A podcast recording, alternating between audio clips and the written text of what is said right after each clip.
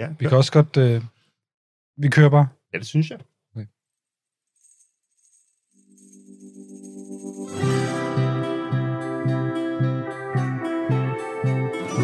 Ja, velkommen til alle sammen. Kunst er for alle, og fotografi er en del af kunsten. The light is the worst. I Fotoklub er der plads til alle, der vil udtrykke sig bag kameraet. Kære øh, fotoentusiaster, gæster, medlemmer. Vil du blive bedre til at fotografere, så må du blive et bedre menneske.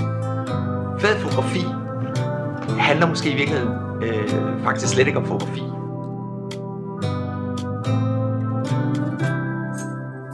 Velkommen til Fotoklubben med Christian Klintholm og Kim William Katton.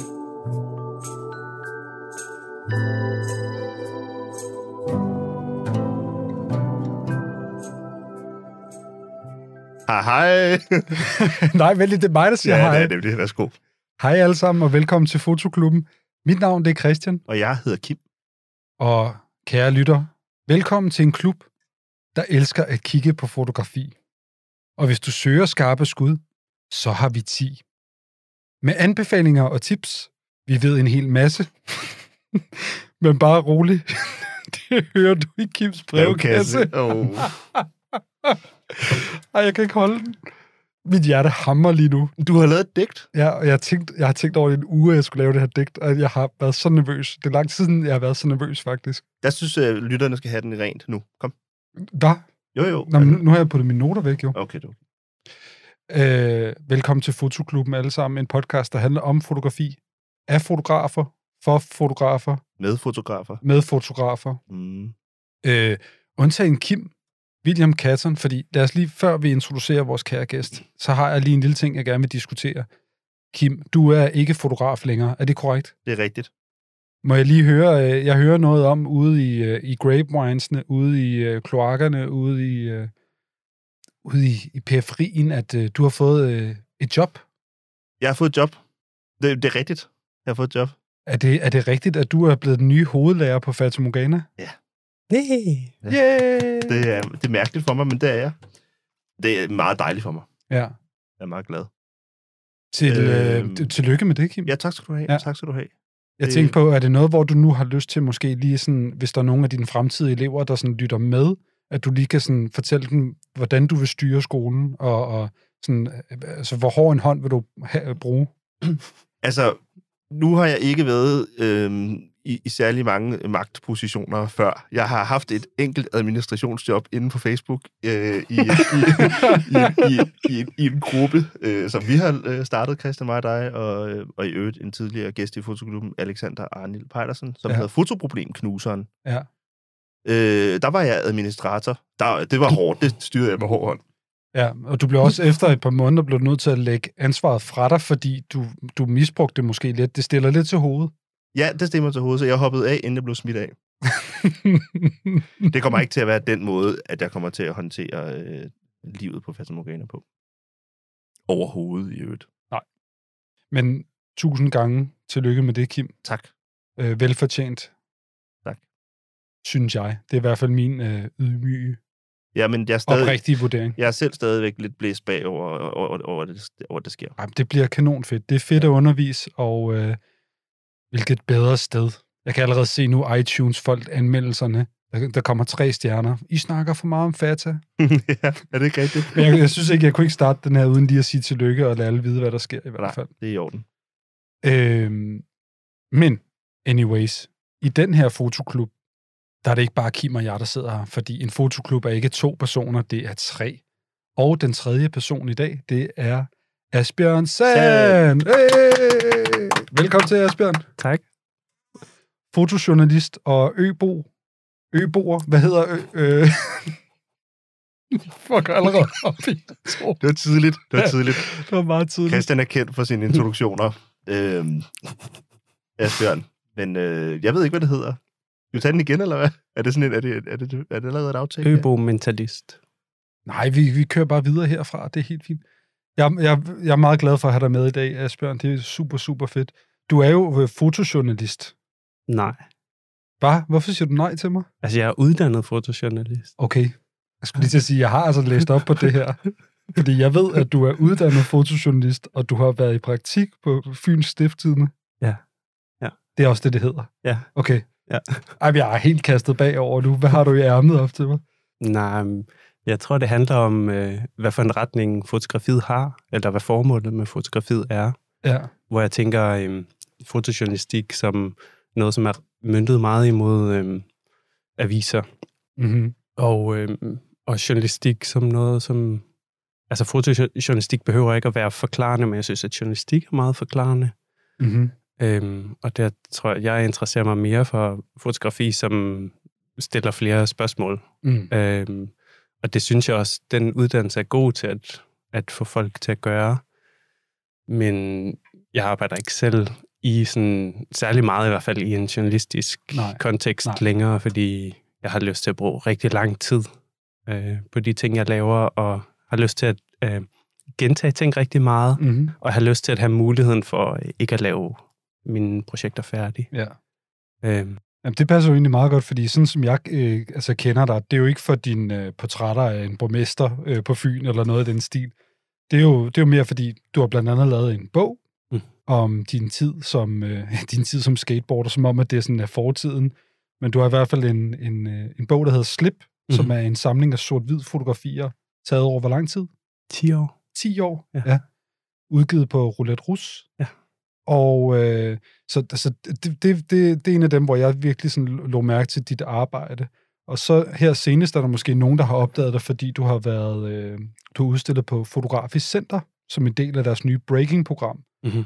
hvor man, øh, hvor man ligesom har kunne se de her meget intime billeder fra, fra dit privatliv, øh, sammen med din kæreste, kone, Mm. Ja. Ja. Kæreste. kæreste, øh, hvor I ligesom har fotograferet hinanden i nogle meget utrolig sårbare og intime situationer. Mm. Og så, øh, så kan man jo kigge på det her, og så tænker man ikke nødvendigvis, han er fotojournalist. Nej. Nej. Nej. Men metoden stammer rigtig meget fra den uddannelse. Altså, mm-hmm. så Mhm. er jeg, sådan, jeg er virkelig glad for den uddannelse, fordi det jo også er, ja, uddannelse er med, metodeopbygning. Øhm, og selvfølgelig er det også øh, billedsyn og samtale omkring fotografi. Ja, øhm, ja. Det kan være svært at, at bibeholde. Jeg lige startet en gruppe op sammen med nogle andre, hvor vi prøver at tale mere om hinandens ting. Ja, Fordi sproget er svært. altså en, en kritikgruppe. Ja, det kunne man godt sige. Jeg er mere interesseret i sådan at, altså, samtale omkring, hvad fotografiet egentlig er, eller hvad billederne siger, eller hvad sammensætningen af billeder siger. Ja. Øh, jeg skriver meget og har en, en skrive- eller læse-skrivegruppe med nogle øh, andre skrivende mennesker, hvor vi mødes hver 14. dag og læser hinandens ting.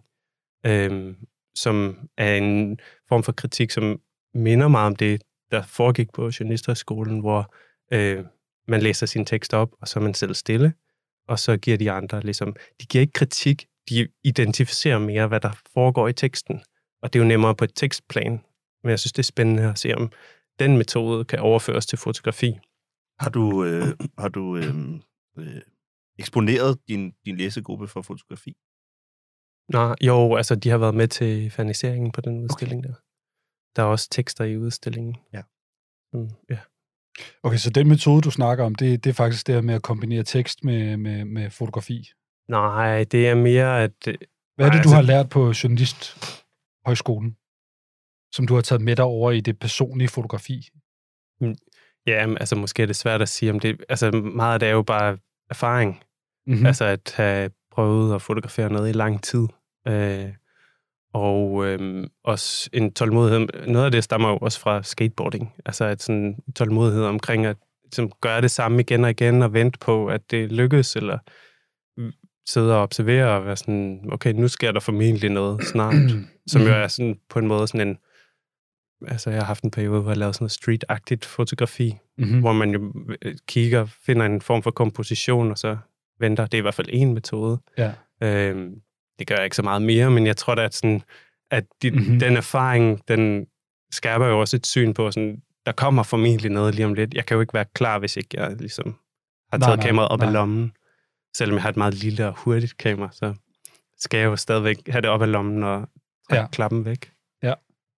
Jamen, jeg tænker også altid på, jeg har jo også stået på skateboard, og jeg tænker også altid på det der med bare at prøve igen og igen og igen og igen, Ja. Og, og bare lære ved at fuck op, ikke? Det er virkelig noget, jeg har taget med mig i hvert fald fra skateboardingens verden. Jo, og så lærer du noget, som du ikke kan bruge til noget som helst. Ja, det er også dejligt. Ja. Det er det bedste, ikke? Jo, det tænker jeg faktisk er en rigtig god erfaring at have med videre Mm-hmm. øh, i mange, øh, mange forskellige sådan, sammenhænge. Helt klart. Noget, noget, der nu er, er lidt ufrugtbart. Jeg kan også huske, Mm. jeg ved ikke, hvad jeg, jeg hørte dronningens tale for to år siden, tre år siden, hvor hun snakker om det der med, husk nu at gøre noget, der er, ja, hun sagde nok ikke nytteløst, men hun var lidt sådan unødigt. Det, var, Ja, ja, det tror jeg faktisk var det, hun brugte. Ja. Jeg var bare sådan, det, er- det, er en, det er en sej pointe at komme med. Eller sådan, det kan Ja, jeg men- godt lide. Jamen, på en måde, kan jeg, på en måde er jeg sådan, går jeg ikke helt ind for det øh, syn, altså at gøre noget, som er unødigt, fordi det betyder bare at gøre noget, som er uproduktivt, som er at se, at se handlinger fra et økonomisk perspektiv, Mm. Øh, som er sådan en samfundskritik, som jeg Så intet går meget op i lige nu. Ikke? Intet er unødigt. Det, er det, Nej, men det kommer an på, altså hvis man gør det for sig selv, eller for nogle andre mennesker, eller for et fællesskab, så er det stadigvæk uproduktivt, men mm. Mhm. det har jo en gavn, eller Ja. det har en vigtighed. Ja. Og det kunne man jo, altså hvis man skal tale om, hvad kunst er, så er det jo heller ikke produktivt. I hvert fald ikke for dem, der udfører det. Mm. Nej, man kan også godt kritisere den øh, øh, udtalelse for at pege i retning af et samfund, hvor at der er krævet så meget øh, produktion, at, øh, at for at kunne opretholde det høje tempo, høje tempo, skal vi også en gang imellem koble af, Mm-hmm. Ja, ja. for at kunne vende tilbage. Ja, ja, det er jo en balance, der som ikke er, eller det er jo noget, som er ude af balance. Ja, så den udtalelse, ja, præcis. Lige præcis. Det, det er spændende. Ja, det er Ja, måske meget ja. godt at lave et lille opgør med sproget der på en eller anden måde. Ja, men helt klart. Jo, altså jeg synes helt klart, der ligger noget positivt i, at hun siger det, men der ligger også et verdenssyn i det. Så fik vi også snakket om dronningen i fotoklubben. Ja. Ja. Men lige før vi, før vi går videre fra skateboarding, for jeg bliver nødt til lige at spørge om noget. I sidste afsnit blev, blev jeg meget sur. Jeg hissede mig op. Okay. Ja, og det var fordi, at øh, vi havde øh, Side Nygaard herinde, øh, øh, billedredaktør på Information, og Kim han havde gang i sin brevkasse, og der blev snakket om hvidvinklen, og Kim han gik straks over til, ja selvfølgelig hader vi hvidvinklen alle sammen her, og jeg var sådan, hold up, hold up, hold up. Ikke record scratch. Det var et record scratch. Jeg elsker hvidvinkel. Hvor hvid er hvidvinkel? Jamen altså, om det er fisheye, der er ikke, det kan ikke blive hvidt nok for mig. Nå, Jeg, jeg elsker det hele. Helt sikkert. Ja, altså, jeg, jeg diskriminerer ikke mod nogen slags øh, øh, øh, objektiver. Giv mig hvide linser, jeg kan lide det. Hvordan har du det med hvide linser? Ja. Når den kommer under 28, så har det lidt svært, tror jeg. Er det rigtigt? Ja, det kommer an på, hvordan man bruger den. Okay. Hvis det ser sådan rigtig væltet ud, så, øh, så er jeg ikke så, det er jeg ikke så klar på. Jeg har fotograferet rigtig meget. Jeg- Altså i lang tid havde jeg kun en 28 mm, Mm-hmm. men nu, det, nu fotograferer jeg på 35. Det fungerer meget godt på det der sådan analog, små format kamera.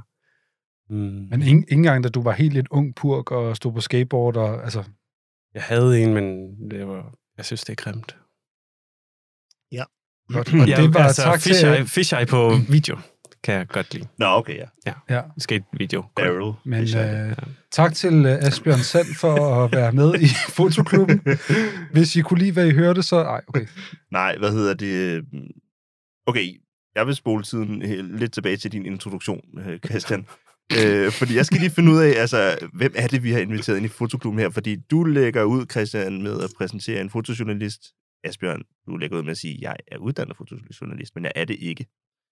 øh, hvor, hvor efter du straks går i gang med at snakke om en læseklub. Mhm. Skal vi snakke lidt om foto, eller hvad? For du tager jo billeder. Jeg tager billeder, ja. Ja, ja, ja. Og hvordan beskæftiger du dig med fotografi nu? Ja, altså, jeg, Ja, ja. jeg, det er ikke min primære indtægt længere. Jeg tager de opgaver, som jeg synes er sjove. Jeg fik, lov at, eller jeg fik mulighed for at fotografere Anders Fogh forleden, som var meget spændende, fordi jeg ikke kunne mærke noget fra personen. Und- Undskyld, hvad? Anders Fogh Ja. Rasmussen? Ja. Tidligere statsminister? Ja, ja. Okay, wow.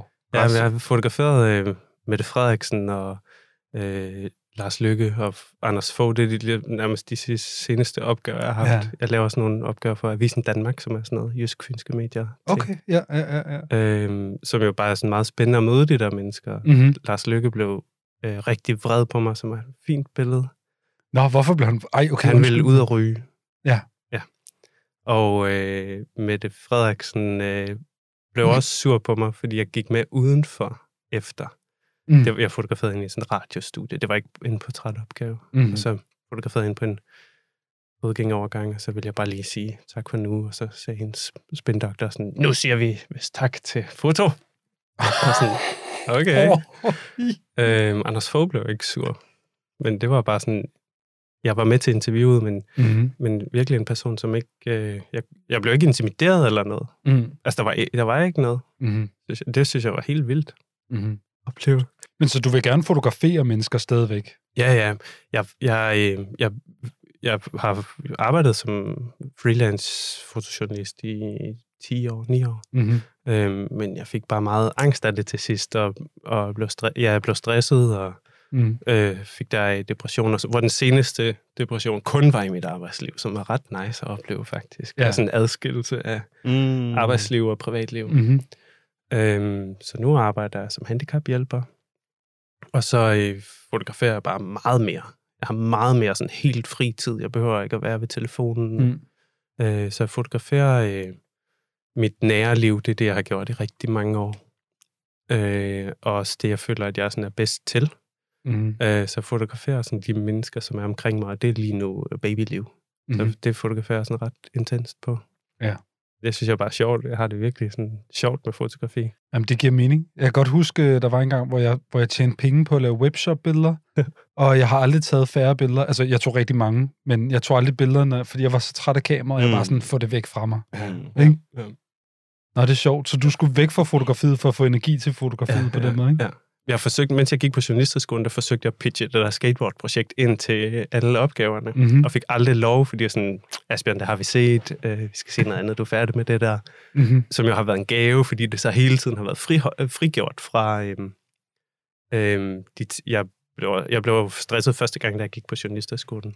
Ja. Så sådan, det har hele tiden været sådan holdt fri af øh, de erfaringer. Øhm, jeg har selvfølgelig været påvirket af det, men at det hele tiden har været sit eget space, Mm-hmm. Har været rigtig godt. Mm. Christian, du øh, nævnte før, at Asbjørn har øh, øh, udstillet et projekt på Det, ja, fotografisk det er der stadigvæk indtil Eller udstiller et foto. 15. juni, så Ja. Øhm, og så har jeg jo lyst til at, til at spørge øh, dig, Asbjørn. Øhm, jeg kan så regne ud, det, det må være dele af det projekt, som du kalder det nære, eller familieliv, det der er tæt på dig. Så det er, in, det er inputtet. Og nu har vi jo lidt af outputtet i forhold til den her udstilling, men, men har det været naturligt for dig at skulle finde et output? Fordi en ting er, er ligesom at beskæftige sig med, med, med fotografi som en måde at være til stede i verden på, og aktivt at tage nogle beslutninger og sådan noget, men det er jo ikke et, det er ikke en, altid en nødvendighed for alle fotografer, at det ender et sted.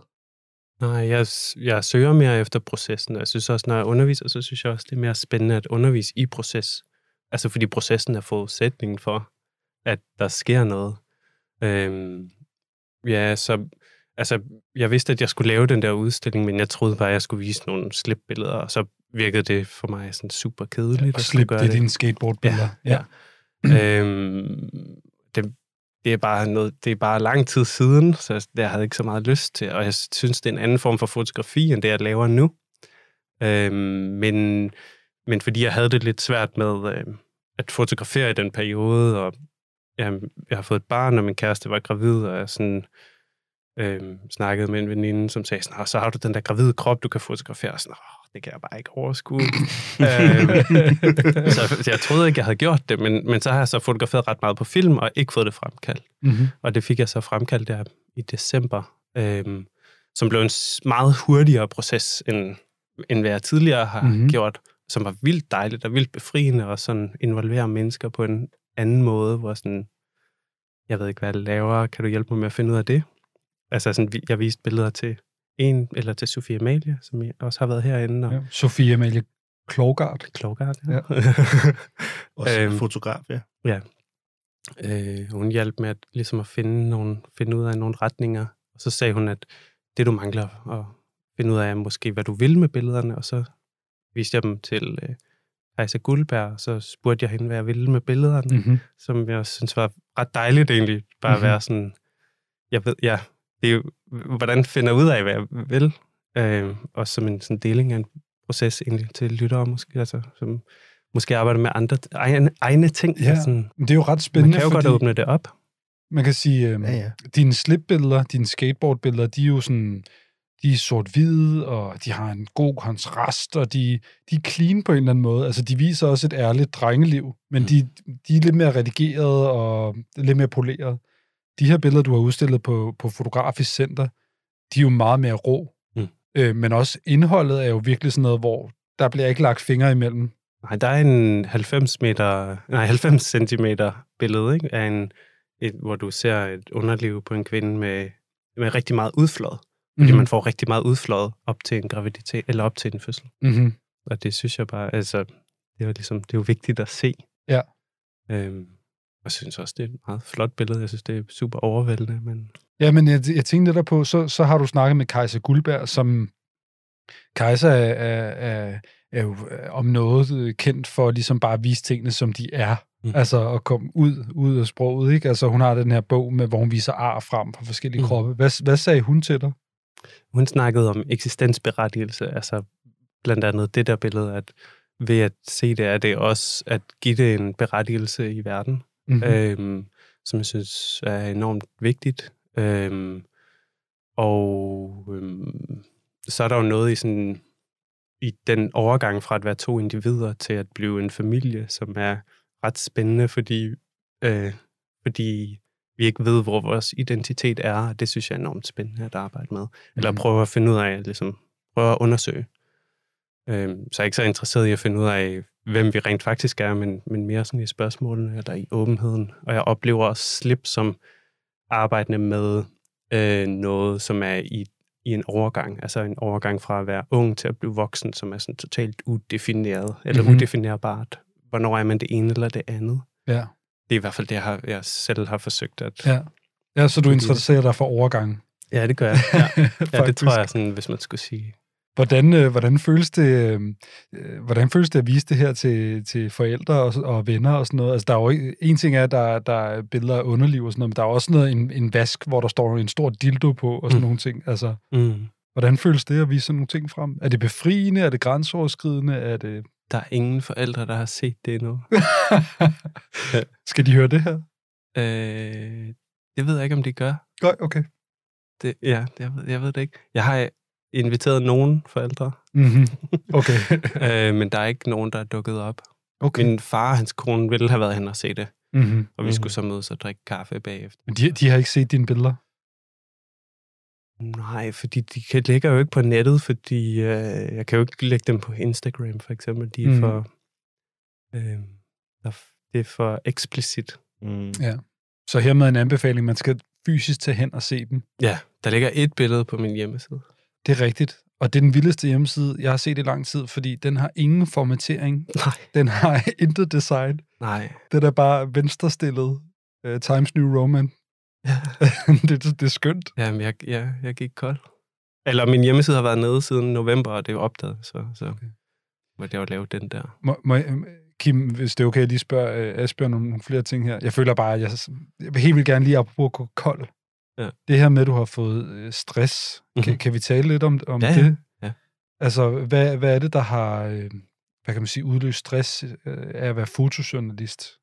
Altså, øhm, det var Eller med til være at være freelancer? Ja, eller? ja men, jo, ja, det er jo en blanding af... Altså, man kan, jeg tror godt, at, at man kan sige, at det er dårlig ledelse. Og noget af det er ligesom... Det første var dårlig ledelse i, i praktikken, hvor min chef sagde op, og så var der tre måneder uden en chef, og så kom der en ny, som så var der et halvt år, hvor sådan, det er jo, han, så skal han jo bare finde sin egen ben. Mm-hmm. Øhm, ja, så det, noget af det var det. Øhm, og nu, eller senere, har det jo også været sådan en form for dårlig selv, selvledelse, ikke? som jo handler netop om, om balance mellem arbejdsliv og, og andre ting. Jeg har altid været heldig at have skateboarding, altså at kunne øh, gøre noget andet, have en fysisk praksis, kunne man kalde det, men Mhm. som jo bare er en interesse. Øhm, men, men jeg har også... Øhm, jeg har haft meget sådan internetafhængighed. Og sådan, altså, Mhm. mm-hmm. så det, der er jo meget energi, der kan forsvinde dumme steder hen, hvis jeg er lidt presset. Mm. Øh, og øh, det tror jeg ikke, jeg har været så god til at være opmærksom på. Øhm, ja, så sådan over, overarbejde øh, og øhm, meget høje forventninger til mig selv. Mm. Altså Mhm. sådan hele tiden tænke, at det ikke er godt nok, det jeg laver. Nu falder jeg igennem. Også på opgaver, som er gået rigtig godt. Mm-hmm. Men, og så tror jeg også, noget af det har været, at ligesom, at at ønske, at jeg ønskede at være fotojournalist.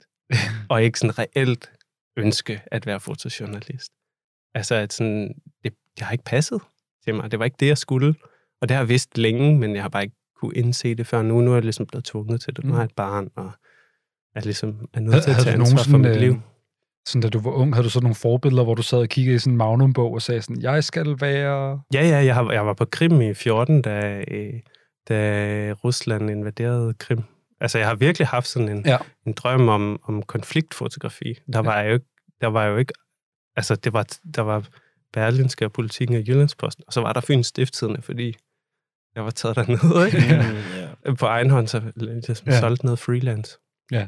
Øhm, som var en, på mange måder en rigtig god oplevelse at, ligesom op, at se, hvor roligt det var, men jeg blev også jagtet af nogen, nogen om natten og gemte mig i en busk, og sådan, som var helt vildt voldsomt. Men ja, nu råder jeg mig langt ud. Men, Men, er det, er men det, det, er ikke, det er ikke stressende. Er det stressende det var blive... super Okay, stressende. det var... Jo, jo, men, ja, men I får bare I får det hele vejen rundt. Altså, fordi jeg har jo jeg har også, jeg har også været deprimeret og ude af mig selv på en måde, hvor jeg sådan, ikke har haft et livsønske. Øh, og så var det meget nice at ligesom mærke, det her vil jeg i hvert fald ikke. Jeg vil alt andet end det her. Mm-hmm. Og det, har, det tror jeg også, at den har hjulpet mig til at bearbejde det. Sådan noget øh, stress, angst, hvad, hvad end vi skal.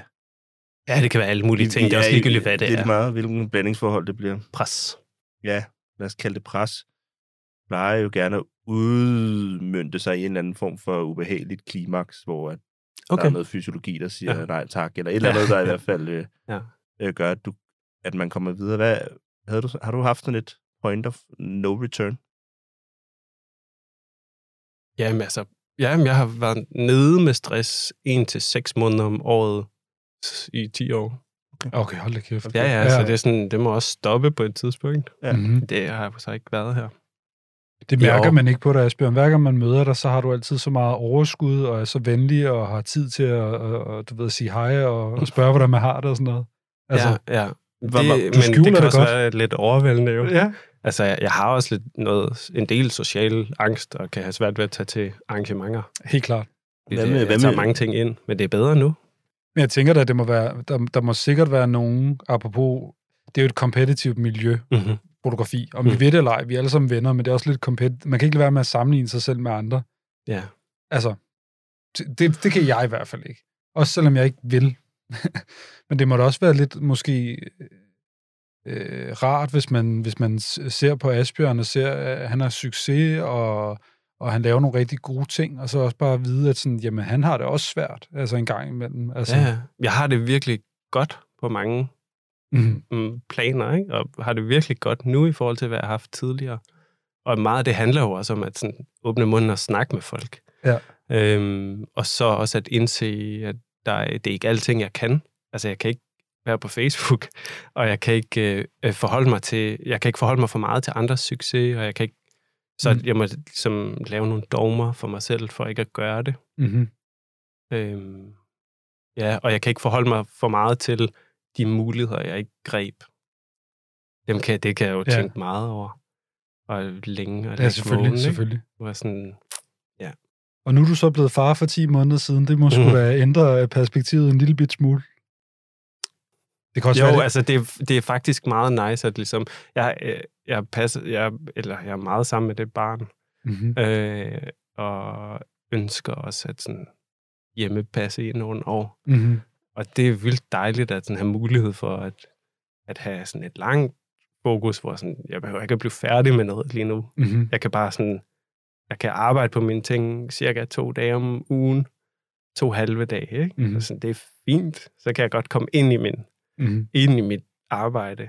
Øh, men jeg er villig til, sådan, at jeg ikke er færdig om et år af hensyn til det her barn, og også i det hele taget, sådan, gå igennem en proces, inden jeg gør noget færdigt, og ikke øh, prøve at publicere noget, mens jeg er i en proces. Mhm. Mm. tænker jeg også er sådan ret godt at ligesom Helt Ja. komme over, ja, komme ovenpå, at der kom. Mhm. Det var en masse snak om, øh, Ja. om stress. Det kan man ikke snakke nok om. Det synes jeg er dejligt. Og, Nej, det er godt at få have i det. fotoklubben. Stress er dårligt, ro er godt. Så vi håber ikke, at det, der kommer til at ske, ske nu, det øh, stresser dig, Asbjørn. Fordi øh, Og en lille smule. det kommer til at gå lidt hurtigt. Ja. Øh, vi skal til et øh, segment, som vi kalder for... De 10 skud. Yes. Så ja, det siger sig selv. Vi fyrer øh, 10 spørgsmål i din retning, Asbjørn. Mhm. Dagens gæst. Jeg svarer med ja og nej. Du svarer, du svarer kort. Så godt, det så godt. Jeg svarer med ja og nej. Han vender det hele på hovedet nu. Ja. Ja. Dit første kamera. Et Canon, øh, sådan et lille, sådan et øh, lommekamera, Canon. Øh. 3,1 megapixel. Sådan noget.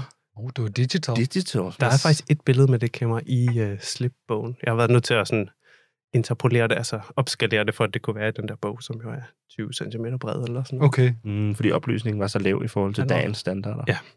Det skulle da okay, vent, i det der er rimelig fedt, at man kan udgive en, en kunstbog, eller hvad man siger, en, en, en rigtig god bog med billeder fra ens første kamera. Det kan jeg fandme ikke. Mm. Altså, det kan jeg lige så godt sige nu.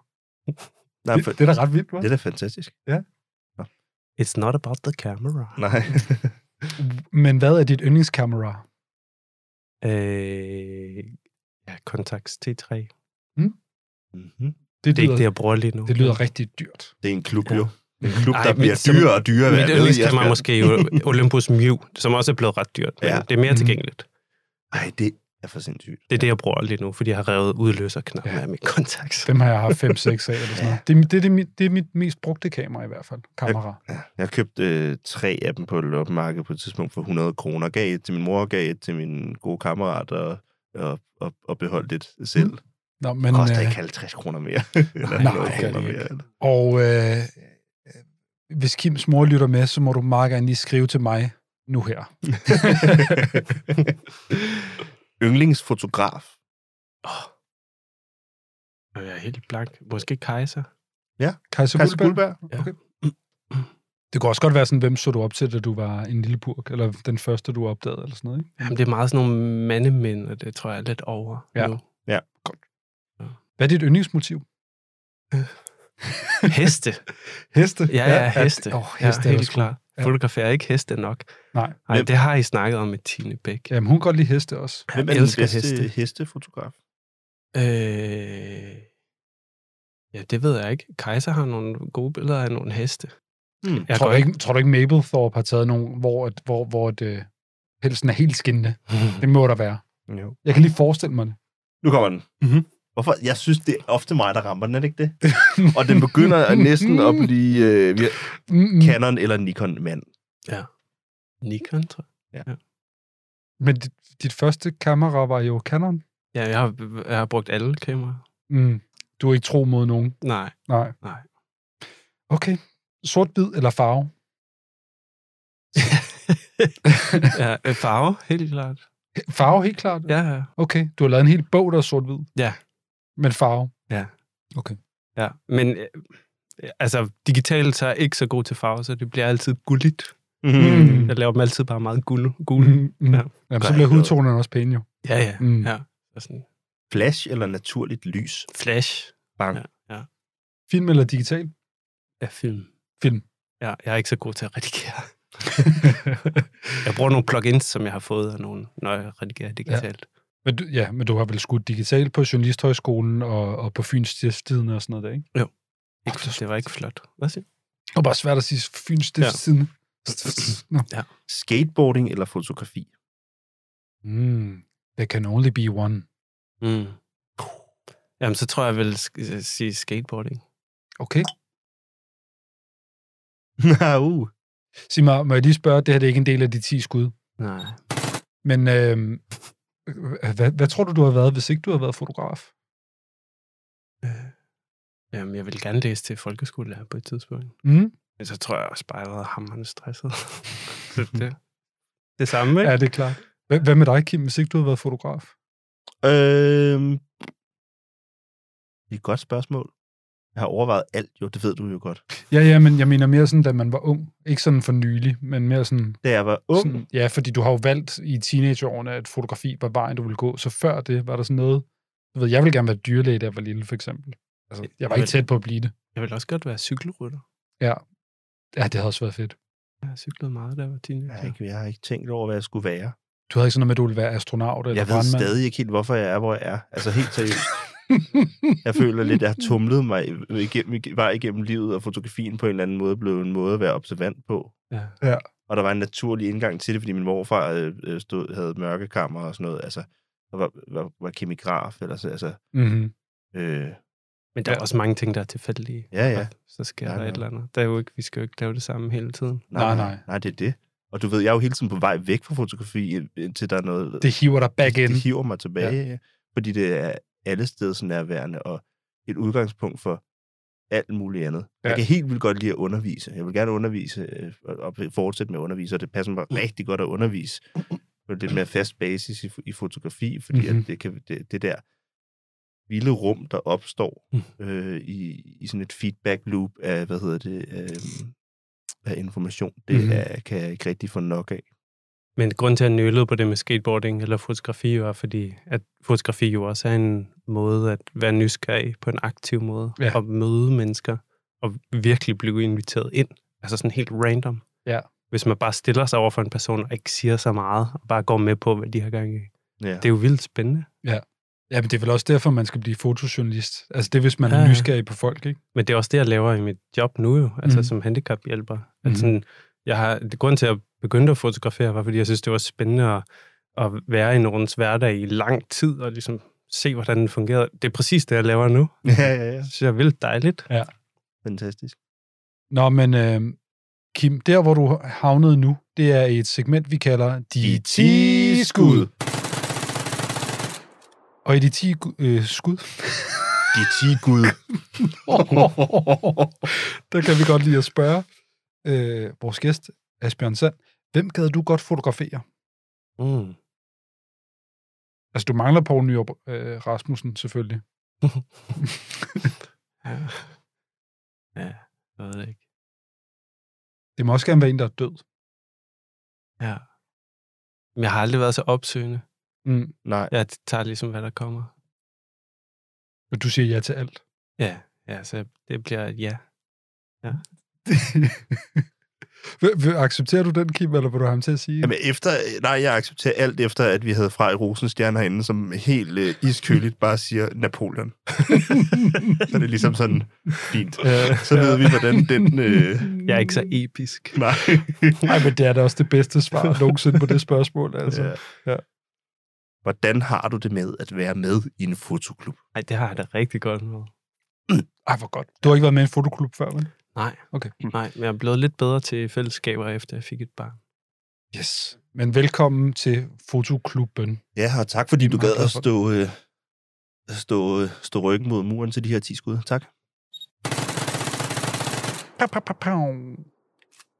Hvad skal vi nu, Christian? Øh, jamen, øh, vi skal videre ind til et segment, der handler om ikke at blive sagsøgt. Mm. Vi skal nemlig kigge på et fotografi.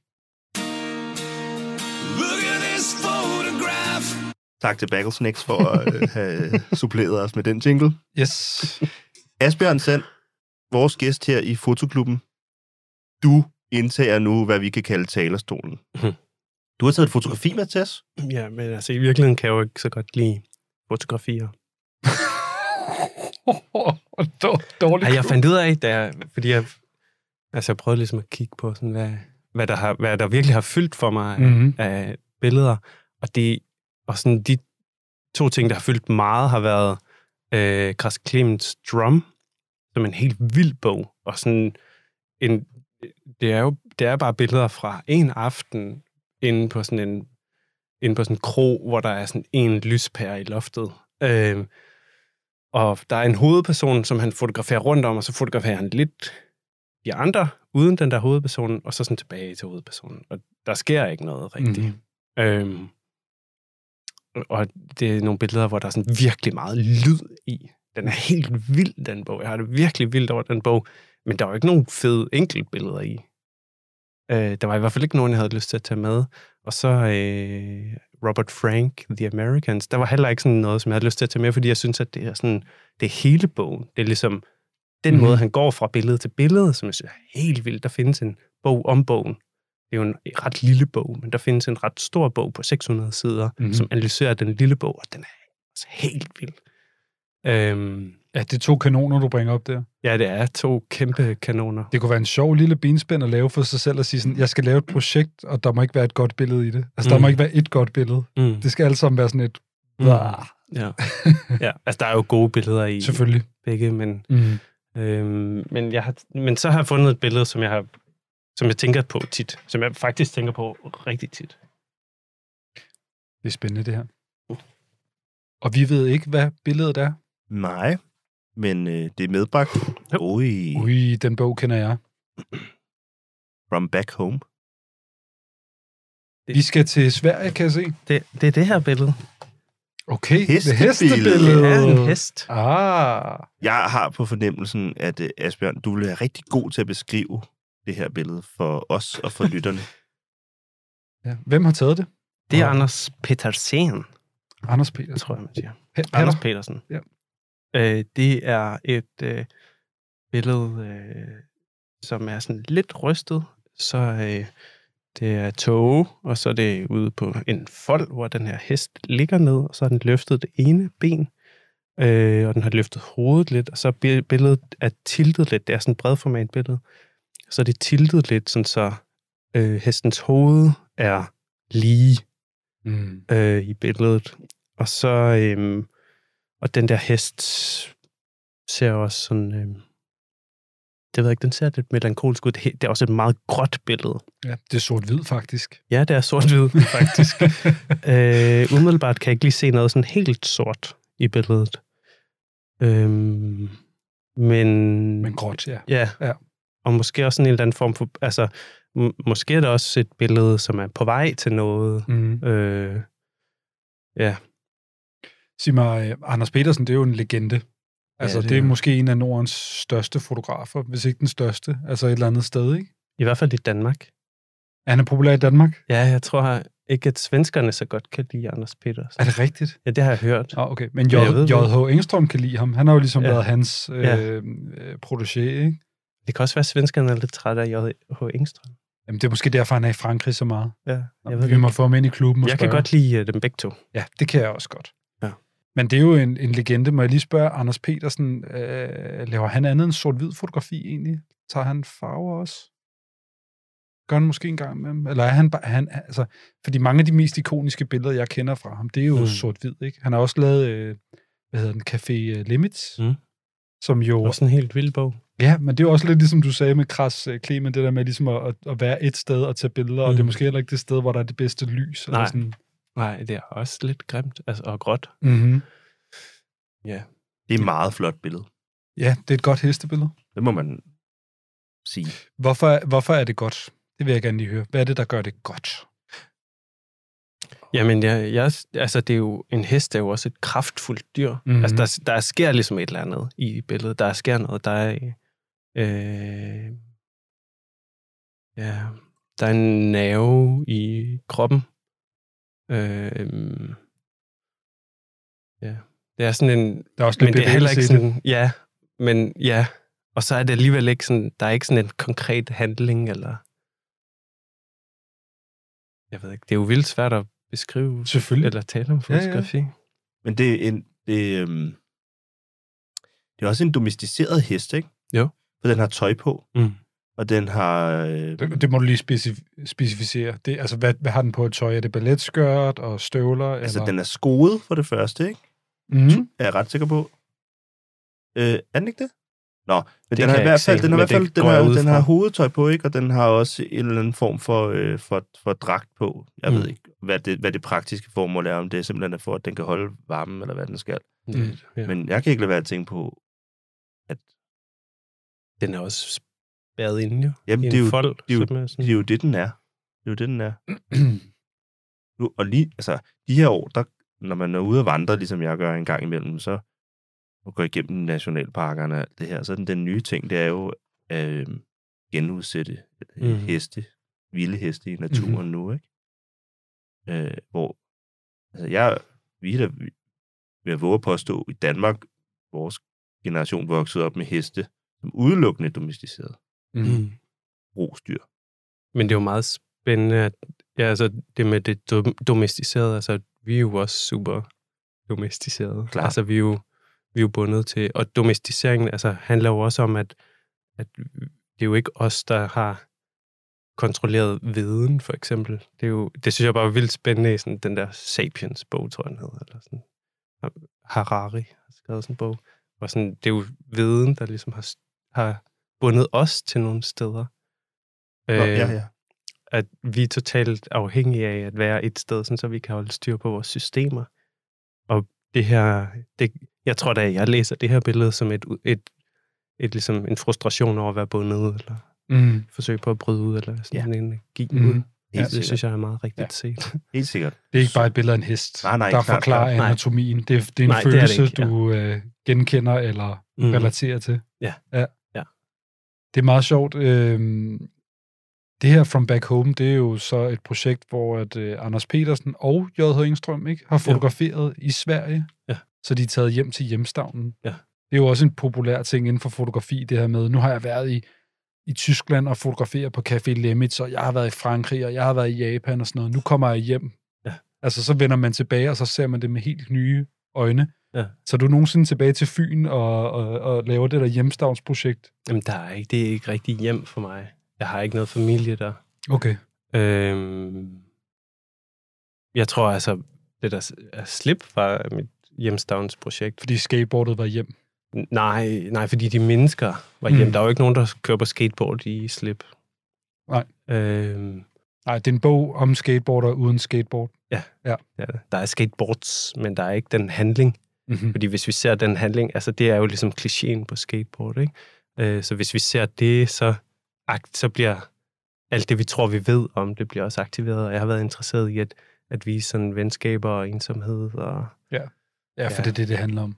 ja, ja, ja, det handler om at være tæt med nogle mennesker, som også gør, at, at ja, altså, som jeg, i de kriser, jeg har haft i mit liv, har mm. Min familie ikke grebet mig.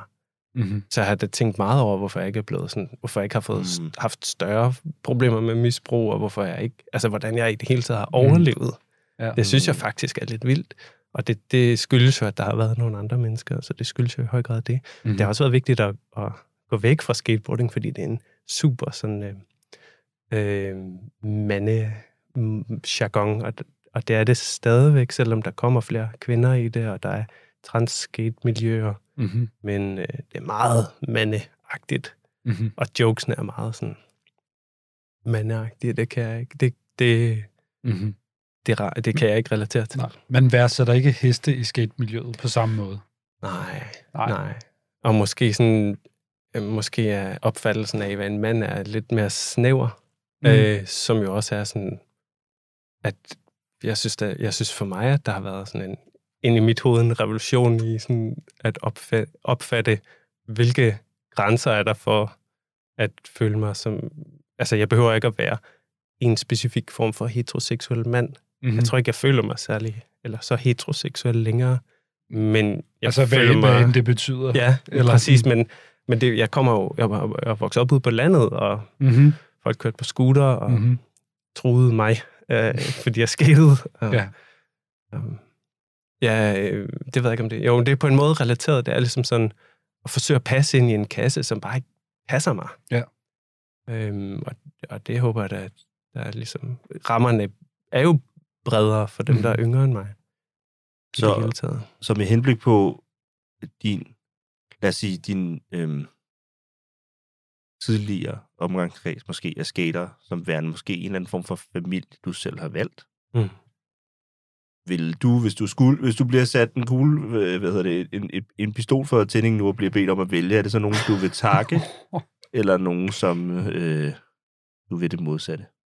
Du nævnte bare før, at det muligvis har været en redning, Jo, jo. som du har været nødsaget til at vende ryggen på grund af nogen. Nej, jeg har ikke vendt det ryggen. Jo, det har jeg jo på en måde. Jeg er jo stadigvæk, altså jeg er jo stadigvæk venner med dem, som jeg er vokset op med. Altså jeg har, jeg har venner, som jeg har kendt hele livet. Og, øh, og jeg synes, at det der med, altså jeg synes, at det har været en kæmpe gave. Øh, og jeg føler mig meget taknemmelig over at have kendt de mennesker. Og også over, at der er, at der findes et fællesskab, hvor, hvor det er ligegyldigt, hvad du sådan laver, når du ikke er i det fællesskab. Øh, hvor man ikke snakker om arbejde, nødvendigvis. øh, hvor man også bare kan snakke om, hvordan skoene så ud i 2003, for eksempel. Eller, Mhm. Altså, som, som er bare sådan at have det grineren over fælles erfaringer. Øh, og at have fælles erfaringer og fælles referencer med mennesker, som øh, arbejder med noget helt andet, eller har en, er, kommer fra sådan andre øh, socialklasser. Eller, Mm-hmm. Der er jo mange ting, som kan være meget forskellige, og så kan man alligevel mødes. Også på tværs, meget på tværs af alder. Ja. ja. Altså, Det er sjovt, ikke? Fordi det var netop også det, jeg altid tænkte sådan... Jeg havde ikke så mange venner i skolen, men man har altid... Lige der, der var det sådan, man kunne være 35, og man kunne være 15, og ja. Man kunne være tyk eller tynd, og man kunne gå med, med store bukser, eller stramme bukser, eller du ved sådan, man kunne farve håret lyserødt, eller ja. du ved, gå med diamantøreringe. Altså, det var, det var meget fedt på den måde. Altså, meget omfavnende miljø, ja. Ikke? Men, men så primært for mænd, Klart. Ja. som så måske det, jeg arbejder lidt mere sådan, at åbne lidt mere op nu. Ja, men altså, når, når jeg ser det her hestebillede, du har taget med af af Anders Petersen, så, så kan jeg ikke lade være med bare... Altså, det jeg ser, det er jo, at, du har også mange følelser af dit fotografi, og der er meget følelse af det her fotografi, mm. Mm. så jeg tænker sådan, det giver mening, at Asbjørn har valgt det her fotografi. Ja, og du snakkede også, Asbjørn, om øh, lyd i fotografi før, og det her er også Mm. mm. fyldt med lyd, hvis du Mm. spørger mig. Mm. Ja, det er en rigtig god iagttagelse. Tusind tak, fordi du har taget det fotografi med. Nu skal vi høre en anden lyd, som øh, hvis I ved, hvad det er, så lad mig at sige det til nogen.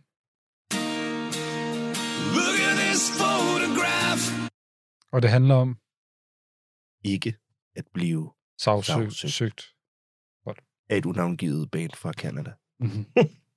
Kære lytter, tak fordi I lytter med til Fotoklubben.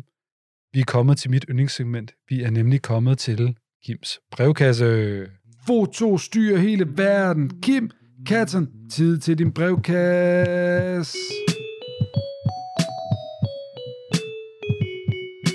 Foto styrer hele verden. Kim, katten, tid til din brevkasse. Hej. Velkommen til Kims brevkasse, Mange tak. kære lytter. Nå, ikke, det var ikke mig. Også dig, Christian, Okay, tak. og også dig. Asbjørn, fordi at, uh, her, i brev, her i brevkassen er det jo ikke min opgave alene at svare på lytternes indsendte dilemmaer og spørgsmål. Det har jeg hjælp til.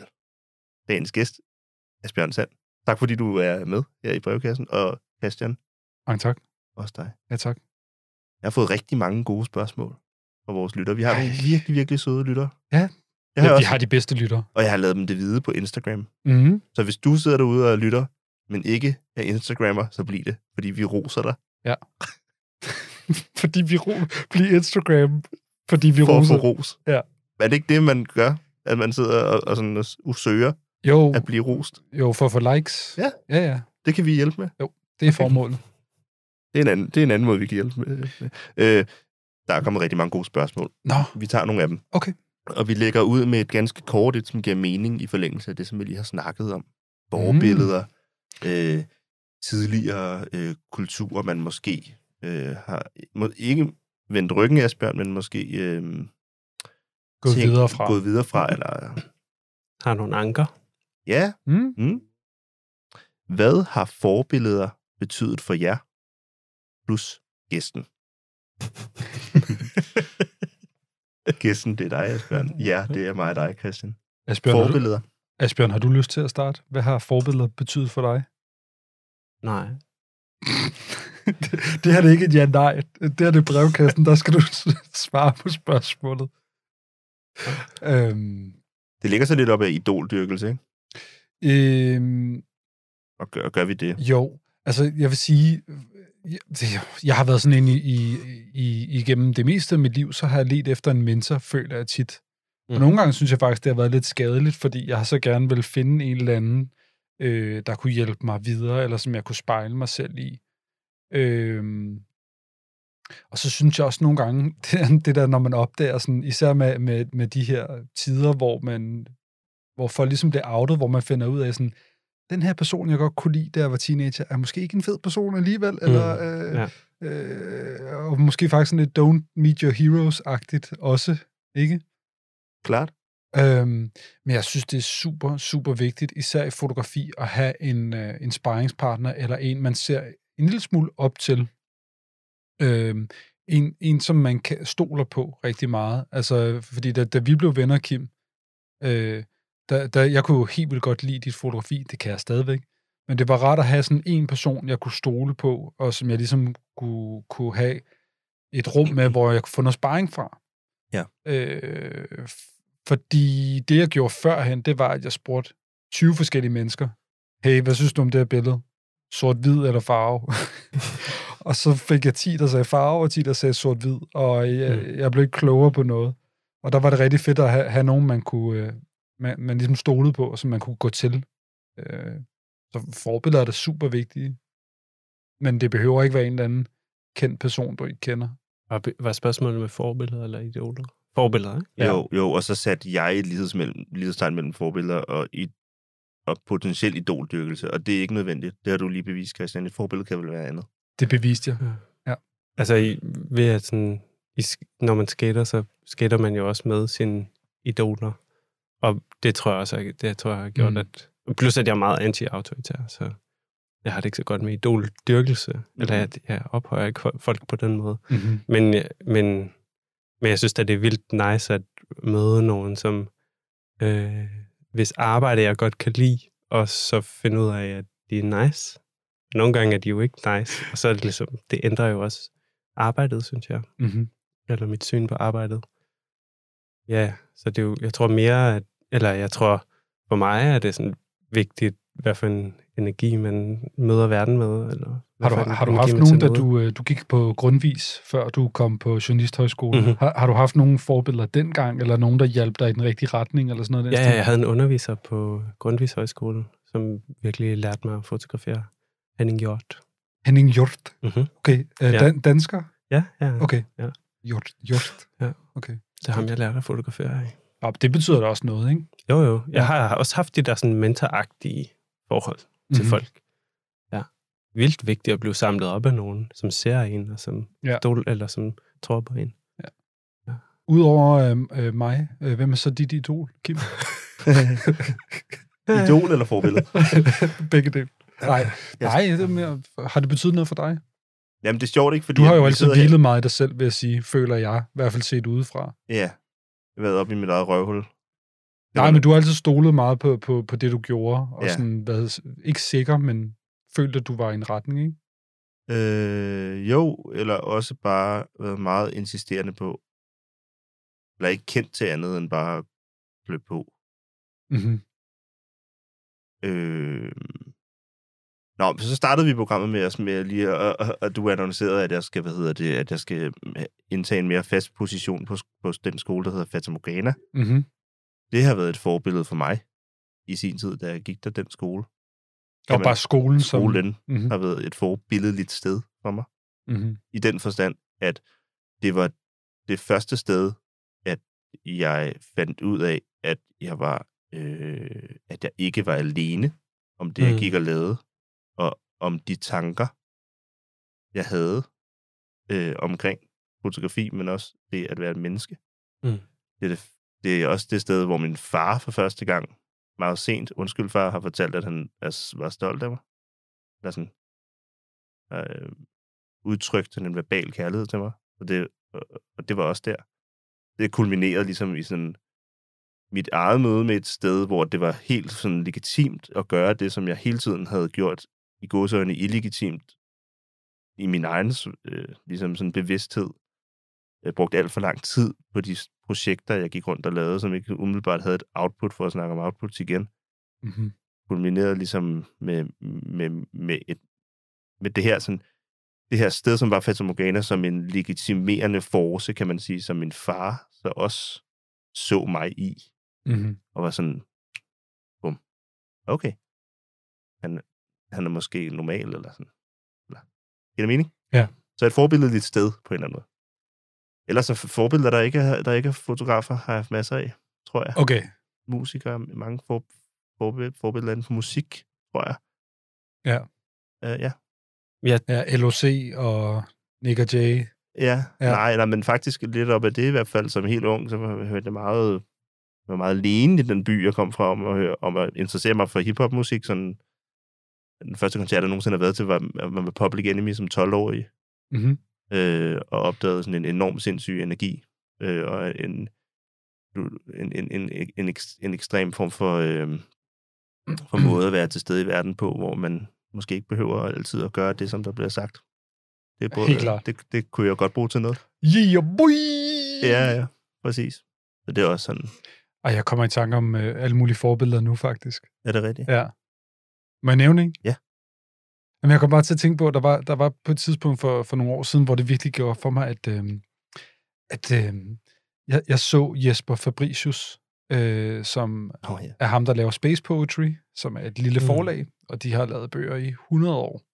Og små DIY-scenes, og, og det, det er ikke store coffee table books, du køber ind og tjener penge på, og sådan noget der. Og han går med sin, sin øh, kone og, og hygger sig og laver de ting, og bliver bare ved og ved og ved og ved og ved. Og, og laver ligesom de ting, han gerne vil. Og jeg kan bare huske, på et eller andet tidspunkt var det bare sådan, hvis Jesper kan det der, så er det også det, altså så vil jeg også gøre sådan noget. Altså jeg vil også bare være ægte mod det, jeg har lyst til. Altså det der, det er fandme succes. Altså han ruller jo ikke rundt i en, en Rolls Royce ned ad gaden, vel, på den måde. Eller sådan. Og det, det kan jeg huske på et eller andet tidspunkt, sådan, den der grind, han er gang i, og, og, og troen og kærligheden til det der lille niche-ting der, det er super sejt. Det kan jeg vildt godt lide. Mm. Så det er ikke sådan et udtalt forbillede, det var mere bare sådan, det var forbilledeligt, det han gjorde, og det gjorde, at jeg ligesom tænkte, hvis han kan, så kan jeg også. Agtigt. Jeg tror faktisk, i forhold til forbilleder, så jeg, jeg tror mere på inspiration. Altså, at sådan, Mm. inspiration som en praksis også, som en del af praksis. Altså, jeg, jeg havde en lang periode, og har det stadigvæk, altså, jeg føler, at min praksis er at læse litteratur, altså skønlitteratur og Mm-hmm. poesi, som er sådan, det giver mig virkelig noget. Øhm, og, og det synes jeg, altså sådan, at læse alt, hvad jeg kunne komme i nærheden af moderskabslitteratur, synes jeg, altså har det virkelig sådan præget mit fotografi. Mm. Der findes ikke så meget om den nærværende far. Der findes meget mere om den fraværende far, som jeg også er sådan, okay, men fint, så må vi prøve ligesom Mm. at, at arbejde Mhm. mm-hmm. med det tema, eller jeg arbejder jo bare med det, der er, men, Ja. men øh, jeg tror meget på inspiration, så jeg ligesom finde ud af, hvor det er spændende at opsøge ting. Ja, det giver mening. Ja. Men det er også for, forbillede af, altså forbillede er jo også sådan, det kan godt, godt være sådan lidt øh, dybt, hvor inspiration kan godt være sådan lidt, altså, Det kan flyde meget. Jamen, jeg, jeg, ved, jeg ved jo ikke, om Jesper Fabricius har været en kæmpe idiot hele livet i sit personlige liv, eller sådan, du ved, og det vil jeg heller ikke stå på mål for, at jeg siger, at altså, han har bare inspireret. Mm, Ikke? ja, ja. Jeg kan godt lide min far i øvrigt. Han er et forbillede for mig. Din far? Mm-hmm. Ja, jeg kan også rigtig godt lide min far. Ja. ja. Nå, fra forbilleder og ikke særlig meget tid tilbage i det her øh, afsnit af brevkassen, skal vi lige have den her med. Et usandsynligt øh, langt spørgsmål, men det er et dejligt spørgsmål, så jeg synes, vi tager den. Så prøver vi at se, om vi kan kondensere os frem til et eller andet forholdsvis kvikt svar. Mm. Øh, kære altid hjælpsomme og fotografi-entusiastiske Kims brevkasse. Tak. Jeg en, ja, nemlig. Jeg er en ung fotoskolestuderende på knap og nap 24 år, og til hverdag synes jeg egentlig, at der trives vældig fint i en verden af stillbilleder og andre visuelle indtryk. Mm. Jeg vil faktisk gå så langt som at påstå, at jeg stadig er forelsket i mediet. Mm. Det er jo dejligt. Tillykke. Her for tiden må jeg dog indrømme, at jeg har stødt på et problem, der kommer mere og mere på. Mm. Kodak og andre fabrikanter bliver ved med at lade deres priser stige på film. Jeg synes, det er noget så hårdt, hvordan industrien vender mig ryggen og ødelægger mine muligheder for at udforske det analoge fotografi. Mit spørgsmål er derfor, om det egentlig er muligt at fotografere digitalt, og hvis ja, om jeg skal vende mit naturlige analog og yderst kunstneriske selv ryggen, og overgive mig til den digitale tidsalder, vi, vi lever i. Mm. Venlig hilsen en forelsket, men frustreret lytter. Er lytteren forelsket i os? Ja, det håber jeg. Men Okay. jeg tror også, at lytterne er forelsket i sit, me- i sit medie. Altså, jeg vil jo sige sådan her. Jeg har jo en, en sådan en... Det ved du godt lidt, Christian. Mit liv handler om, at det hele skal være rigtig svært, ikke? Altså sådan ikke, ikke tungt og deprimeret svært, men der er ikke... Jeg, tager, jeg kan ikke så godt lide at tage en, den lette vej. Jeg kan godt lide, at, øh, at det hele er lidt øh, besværligt. Ikke svært, men besværligt. Mm. Øh, og i den forstand, så vil jeg bare give det her tip videre. Jeg vil sige, nej, selvfølgelig skal du ikke stoppe med at øh, tage billeder på film. Øh, du skal bare begynde at, at lave dine egne filmemulsioner. Og, og gå ind, altså, he, råd. nej, nej, helt seriøst, gå ind, gå ind, dyk endnu mere ned i det analoge fotografi. Fordi dernede, der ligesom i alle mulige andre genrer af livet, der gemmer der, der en mulighed for at øh, kunne, altså, ligesom sådan fjerne det element, der hedder en enorm stor monetær udgift, med et element af lidt hårdere arbejde fra din egen øh, side. Og det mener jeg bare ligesom sådan, der findes øh, andre måder at fotografere på film på, end at gå ud og købe Kodak Portra øh, i Fotografika. Mm. Man kan købe det bulk og selv rulle filmen op. Det der, det er en sandhed, kan... ikke mange vil høre, Kim, i øvrigt. Man kan fremkalde i andet end Ilford-kemikalier. Man kan fremkalde i noget, der minder om kaffe.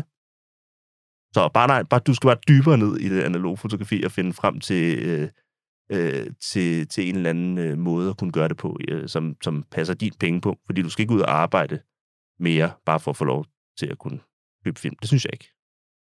Jeg er en, der fotograferer meget, øh, så og slip er primært digital. Øh, så sådan helt klart, du kan sagtens fotografere digitalt, og det er sådan, ser fint nok ud. Og der er også digitale billeder med på den udstilling, jeg har lige nu. Øh, Det kommer an på, hvad ved det analoge fotografi, som vedkommende er interesseret i. Mm. Fordi hvis, altså, det der lyder jo som en mega nice proces, men det er bare overhovedet ikke min proces. Øhm, jeg tror, jeg fotograferer analogt, fordi det, øhm, øh, det er nogle nemme kameraer at bruge, og jeg kunne nok godt finde et andet kamera, som var lige så nemt at bruge. Øhm, ja, altså jeg har også et kamera, der kan fotografere på en måde, sådan, så det ligner analogt flash fotografi. Altså som helt klart, ja, ja, find dig et andet kamera, som det er nemt for dig at bruge, vil jeg sige. Mm. Men det er jo bare min måde at fotografere på. Og, og hvad med dig, Christian? Øh, ja, spørgsmålet er, kan man godt være kunstner og ikke fotografere analogt? Ja, I princippet. ja, ja. Ja, med et glimt i øjet. ja. Øhm, altså, øh, jeg forstår godt, at man gerne vil arbejde analogt, fordi det giver ligesom nogle... Der er en god proces i forhold til det der med, at man får billederne lidt på afstand, og der er måske også noget med, at man føler, at man har gjort en indsats, altså Mm. man har betalt for det enkelte billede, og det er lidt mere besværligt, som du sagde, Kim. Nogle gange kan det også være en god del af det, ikke? Altså, det digitale kan godt være fornemt på en eller anden måde. Men øh, det er selvfølgelig noget pis. Man kan godt skabe den afstand ved ikke at kigge på sine billeder, mens man tager dem. Altså, man kan vende sig til ikke at kigge på skærmen. Helt klart. Sæt tape på skærmen, kan man også. Ja, jeg har sådan en klap for Ja, faktisk god idé. bag på Ja. skærmen. Og øh, man kan lade være med at kigge på billederne, når man kommer hjem. Ja. ja. Prøv at se Wolfgang Tillmans. Prøv at se Mads Holm vende showet. De er virkelig dygtige, og det er nogen, der har rykket væk fra det analoge over det digitale. Og Jeg, sy- jeg synes lidt, det er en udfordring at stille sig selv, især når man har det på den måde. Altså, jeg har lidt sådan, hvis du var maler, og, og det var sådan, nu, nu er der ikke mere akrylmaling eller et eller andet. Stopper det der så, eller hvad? Eller sådan, jeg ville da nærmest blive sur, hvis nogen sagde til mig, du kan ikke, du kan ikke det. Jeg tror bare, jeg vil sige til lytteren, at, øh, at, at der er masser at finde i det digitale fotografi. Men der er også masser at finde ved at dykke længere ned i den analoge proces. Det kommer man på, hvor lytteren befinder sig, tror jeg. Det er også fint at være selektiv og ikke skulle alt, men have en Ja. ensidig proces. Altså, man, ja. Man skal jo ikke stoppe... Okay, man skal i hvert fald ikke stoppe med at tage billeder, bare fordi, at det ikke er muligt at gøre det på den ene måde. Så må man gøre det på den anden måde. Eller hvad? Jeg er meget enig. Det er Ja, slut, ja. Kim. Det er slut. Tak, for, øh, tak fordi I gad at være øh, med brevkasseværter, Asbjørn og, øh, og Christian. Øh, vi når ikke flere spørgsmål øh, i dag, for vi skal videre.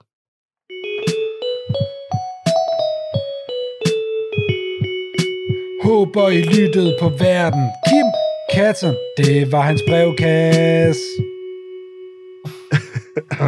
to spørgsmål nåede vi. Mm-hmm. Fik vi vendt øh, lidt om forbilleder. Et af mine forbilleder, det er Asbjørn Sand.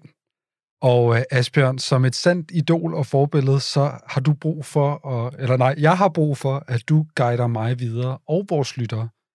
Og en af de små steps, du kan gøre for ligesom at hjælpe mig videre, det er ved at give mig en anbefaling. Mm. Det er Mm. nemlig blevet tid til afsnittets anbefaling. Mm. Det kan være ring til din mor, gå en tur, køb denne CD, kassettebånd.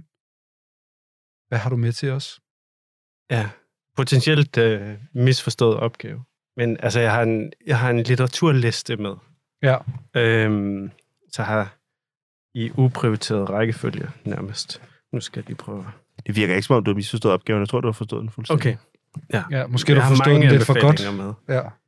Øhm, øh, let tilgængelig øh, øh, litteratur om revolutionen, som bringer dig tættere på revolutionen. Jeg skulle til at sige, hvad for en revolution snakker vi om? Det er, det er op til en selv, tror jeg. Okay, jeg er klar. Så det er ligesom bare let tilgængelige bøger, Mm-hmm. øh, som, øh, som udfordrer nogle af de systemer, som øh, jeg selv har været utilfreds med. Mm. Og øh, så starter jeg bare lige fra en ende af øh, en mega nice bog, som hedder Dit kompetente barn af Jesper Juhl, som handler om, hvordan man kommunikerer med børn, men som også er sådan rimelig nice øh, i forhold til at se, hvordan ens forældre har kommunikeret med en selv. Øh, så man behøver ikke have børn for, Mm-hmm. for at det handler bare om, at, at det som være, øh, øh, Man kan også have været barn. være respektfuld. Ja, man, har, man kan også have været barn. Ja. Muligvis kan man huske det, muligvis kan man ikke huske det. Mega god bog. Og øh, også livsomvæltende. En anden livsomvæltende bog er Last Child in the Woods. Den danske oversæt, oversættelse er virkelig dårlig og fejlbehæftet. Så det er desværre den engelske. Hvordan lyder den danske barnet Lars i en skov? Ja, cirka. Cirka. Øh, det er de første par kapitler, som er helt vilde. Og hvem har skrevet den? Øh, det er en fyr, der hedder øh, Richard Lowe, L-O-U-V. Og øh, ja. den øh, handler om effekterne af at være i naturen, og faktisk også sådan stressdæmpende effekt af bare at kigge på et billede af naturen, Mm. eller have udsigt ud over noget grønt, og ikke til en væg, for eksempel fra sit kontor, hvis man sidder på sådan et. Så er der øh, øh, en forfatter, som hedder øh, Eskil Halberg, og øh, han har skrevet en bog, der hedder øh, Råden til alt ondt, som er en kritik af lønarbejdet, og som er også en forklaring på, hvorfor man kan føle sig fanget i et system, som handler om lønarbejde. Mm-hmm. Øhm, vigtigt for mig. Og så har han skrevet en bog, som hedder Madpakker til revolutionen, som så er ligesom er fortsættelsen på det her. Ja. Med at prøve at komme tættere på produktion af fødevarer. Det her det er Mikkel Krause Fransen, og den hedder En fremtid uden fremtid, som handler om depression som øh, et samfundssymptom, og ikke som sådan en individuel ting, synes jeg er enormt vigtigt, har været vigtigt for mig, også i Mm. min forståelse af mine egne erfaringer. At sådan, det kommer ikke fra mig, det kommer fra, hvordan vores systemer er øh, indrettet. Han har også skrevet en helt vild bog, der hedder Klodens Fald, som handler om hyperabjektet, altså det hy- hyperaffald, olie og den der kæmpe plastikø, som svømmer rundt et eller andet sted. Helt vild bog. Øhm, så er der øh, det her vidunder, John Berger, siger man det? Ways of Seeing. Det staves B-E-R-G-E-R. Ja, Ikke burger. Burger. Burger. Burger. Ja. Og, øh, Der er en hest på coveret. Der er en hest på coveret, og der står The Door under. under, under. Og øh, det er også sådan en, en, den, også en feministisk bog, altså, men den er skrevet for ret mange år siden. Men den handler om sådan, for eksempel forskellen på et nude-billede og et naked-billede. Altså sådan, hvordan fotograferer man øh, mennesker, øh, hvordan fotograferer man mennesker og ikke en krop. Ja. Også vildt vigtigt, synes jeg. Altså, hvordan man repræsenterer. Ja. Øhm, ja, så kan vi gå over i øh, øh, børne øh, litteraturen igen, eller sådan fødelitteraturen. Argonauterne af Maggie Nelson. Helt vild bog, som handler om en kvinde, der får et barn med en, øh, øh, en person, der har skiftet køn. Øh, og alle overvejelser Okay. omkring køn og, og familie og sådan i ja. forhold til det. Men også, ja. Jeg tror, den, der er mange ting i forhold til sådan, hvad er det for nogle, hvad er det, vi vælger, og hvordan ser vi på det. Og så også bare sådan en helt vild øh, fødeberetning, mm. Som en helt ny bog, som hedder Mødrenes Hus, skrevet af Liv Niman Duvo. Det er en lang liste, det her. Ja, og Liv, hun er jo, Liv Niemann Duvo, hun er jo søster til Paula Duvo, som er fotograf. Så er der to, tre bøger, som jeg ikke har med. Den ene hedder, derfor taler jeg ikke længere med vide om race. Altså sådan, Mm. jeg har været vigtigt for mig for. Det- Den er skrevet af Reni Edo Lodge, tror jeg, hun hedder. Vild bog i forhold til sådan at prøve at forstå, hvad det drejer sig om. Øhm, hvorfor jeg ikke forstår, altså Mm-hmm. ja, øh, de erfaringer, man kan have som en racialiseret person. Mhm. Så er der Grayson Perry, The Descent of Man, som handler om at være mand, øh, set fra en trans, øh, transpersons synspunkt. Og øh, så er der sådan den mest revolutionære bog, som er øh, Andreas Malm. Sådan springer man en rørledning i luften. Militariserende bog. Super nice. Så den sidste bog. Humankind, A Hopeful History af Rutger Bregman. Jeg tror også, den findes på dansk nu. Den ser øh, rar ud. Ja, og den handler faktisk om tillid til andre mennesker. Okay, så vi slutter på en positiv note. Ja, 100 procent. Ja. Men jeg synes, alt det her det er positivt. Nå, ja, Det handler om at komme det, tættere på, øh, tættere på livet. Ja, ja, ja. Ja, det var heller ikke det, jeg mente. Nej, jeg ved ikke, hvordan man siger det her, uden at lyde sådan helt corny. Nej, Men, øh, det må du gerne. Okay. Det er i orden. Ja. Øhm, men den her, jeg har blaffet til Nordkap og tilbage igen på et tidspunkt. Jeg har blaffet rigtig meget i det hele taget. Mhm. Mm-hmm. Og sådan, jeg er jo heldigvis også mand, det hjælper også på det. Mhm. Mm-hmm. Men jeg har kun haft gode oplevelser med alle de der meget mærkelige mennesker, som jeg har mødt. Mm-hmm. Og den her bog, den handler om sådan de personlige erfaringer. Altså, hvorfor øh, den der, hvad den hedder, den der bog, øh, Lord of the Flies. Ja. Der findes en ægte Lord of the Flies historie. Ja. Der slår de bare ikke hinanden ihjel. Nej. Og den findes i den her bog. Ja, Eller den er det, genfortalt. Det, det lykkedes dem at, øh, Ja, de overlevede. At overleve. Ja, og når de blev uvenner, så gik de øh, over på hver deres side af den der lille ø, de var på, fordi de var afhængige af hinanden. Mhm. Mm. Så de var afhængige af sådan at rase ud og finde ud af det. Ret sygt. Og vi, vi, vi er jo alle sammen interesserede i at hjælpe hinanden. Vi hjælper jo hinanden hele tiden. Det, du gør her, Asbjørn, er rigtig, rigtig godt. Du har ikke misforstået opgaven. Du har forstået opgaven til fulde. Ja. Fordi man kan ikke give nok anbefalinger, man kan ikke give nok gode råd, man kan ikke øh, ja, give nok videre, synes jeg. Så det er super dejligt, at du vil dele en øh, læseliste til os, som du selv har været igennem også. Ja, jeg har kun delt ting, jeg har læst. Så vil jeg lægge en bog på toppen, Nå, hva? nej, som passer så fint, Fedt. synes jeg. er du Den- også en del af revolutionen? Øh, min, min egen. Er du marxist? Nej, nej, det er jeg ikke. Oh, okay. Den hedder The One Straw Revolution. Den er skrevet af en, der hedder Masanobu Fukuoka. Og den skal man læse. Og den, øh, ja, forfatterens navn skal vi nok lige stave på et eller andet den ligger tidspunkt. der. Øhm, den her læseliste, kære lytter, den lægger vi ud på Instagram, tænker jeg, og også i episodebeskrivelsen. Så hvis der er nogle af de her bøger, du tænker, lige det der lyder rigtig godt, eller dem alle sammen, så gå derned og lyt dem. Ja. Eller find dem. Det var smukt, Asbjørn. Tak for den øh, litteraturliste. Det var dejligt. Selv tak, jeg glæder mig til at læse den der. Åh, oh, ja.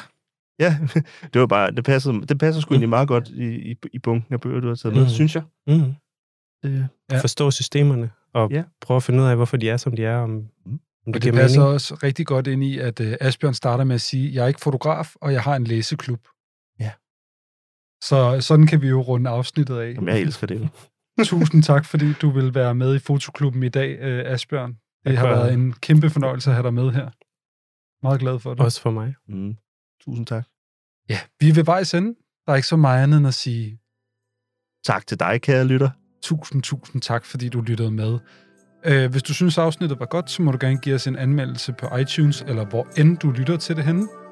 Tusind tak til Kasper K. for at lave vores jingle, Juliane Emily Tang Petersen for at lave speak, og øh, følg os på Instagram. Så er der ikke så meget andet end at sige tusind tak til dig, Kim William Katton. Tusind tak til dig, Christian Lindholm. Det var så lidt, min ven. Vi ses derude.